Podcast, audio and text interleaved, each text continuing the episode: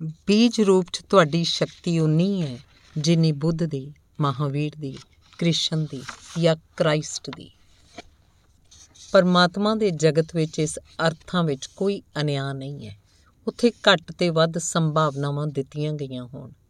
ਸੰਭਾਵਨਾਵਾਂ ਸਭ ਦੀਆਂ ਬਰਾਬਰ ਹਨ, ਪਰ ਹਕੀਕਤਾਂ ਸਭ ਦੀਆਂ ਬਰਾਬਰ ਨਹੀਂ ਹਨ, ਕਿਉਂਕਿ ਸਾਡੇ ਵਿੱਚੋਂ ਬਹੁਤੇ ਲੋਕ ਆਪਣੀਆਂ ਸੰਭਾਵਨਾਵਾਂ ਨੂੰ ਹਕੀਕਤ 'ਚ ਬਦਲਣ ਦਾ ਯਤਨ ਹੀ ਕਦੀ ਨਹੀਂ ਕਰਦੇ।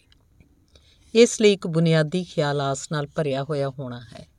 ਵਿਸ਼ਵਾਸ ਰੱਖੋ, ਜੇਕਰ ਕਦੇ ਵੀ ਕਿਸੇ ਨੂੰ ਸ਼ਾਂਤੀ ਉਪਲਬਧ ਹੋਈ ਹੈ, ਆਨੰਦ ਉਪਲਬਧ ਹੋਇਆ ਹੈ, ਤਾਂ ਮੈਨੂੰ ਵੀ ਹੋਏਗਾ।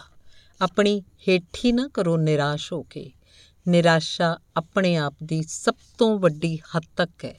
ਇਹਦਾ ਅਰਥ ਹੈ ਕਿ ਮੈਂ ਇਸ ਯੋਗ ਨਹੀਂ ਹਾਂ ਕਿ ਮੈਂ ਵੀ ਪਾ ਸਕਾਂਗਾ।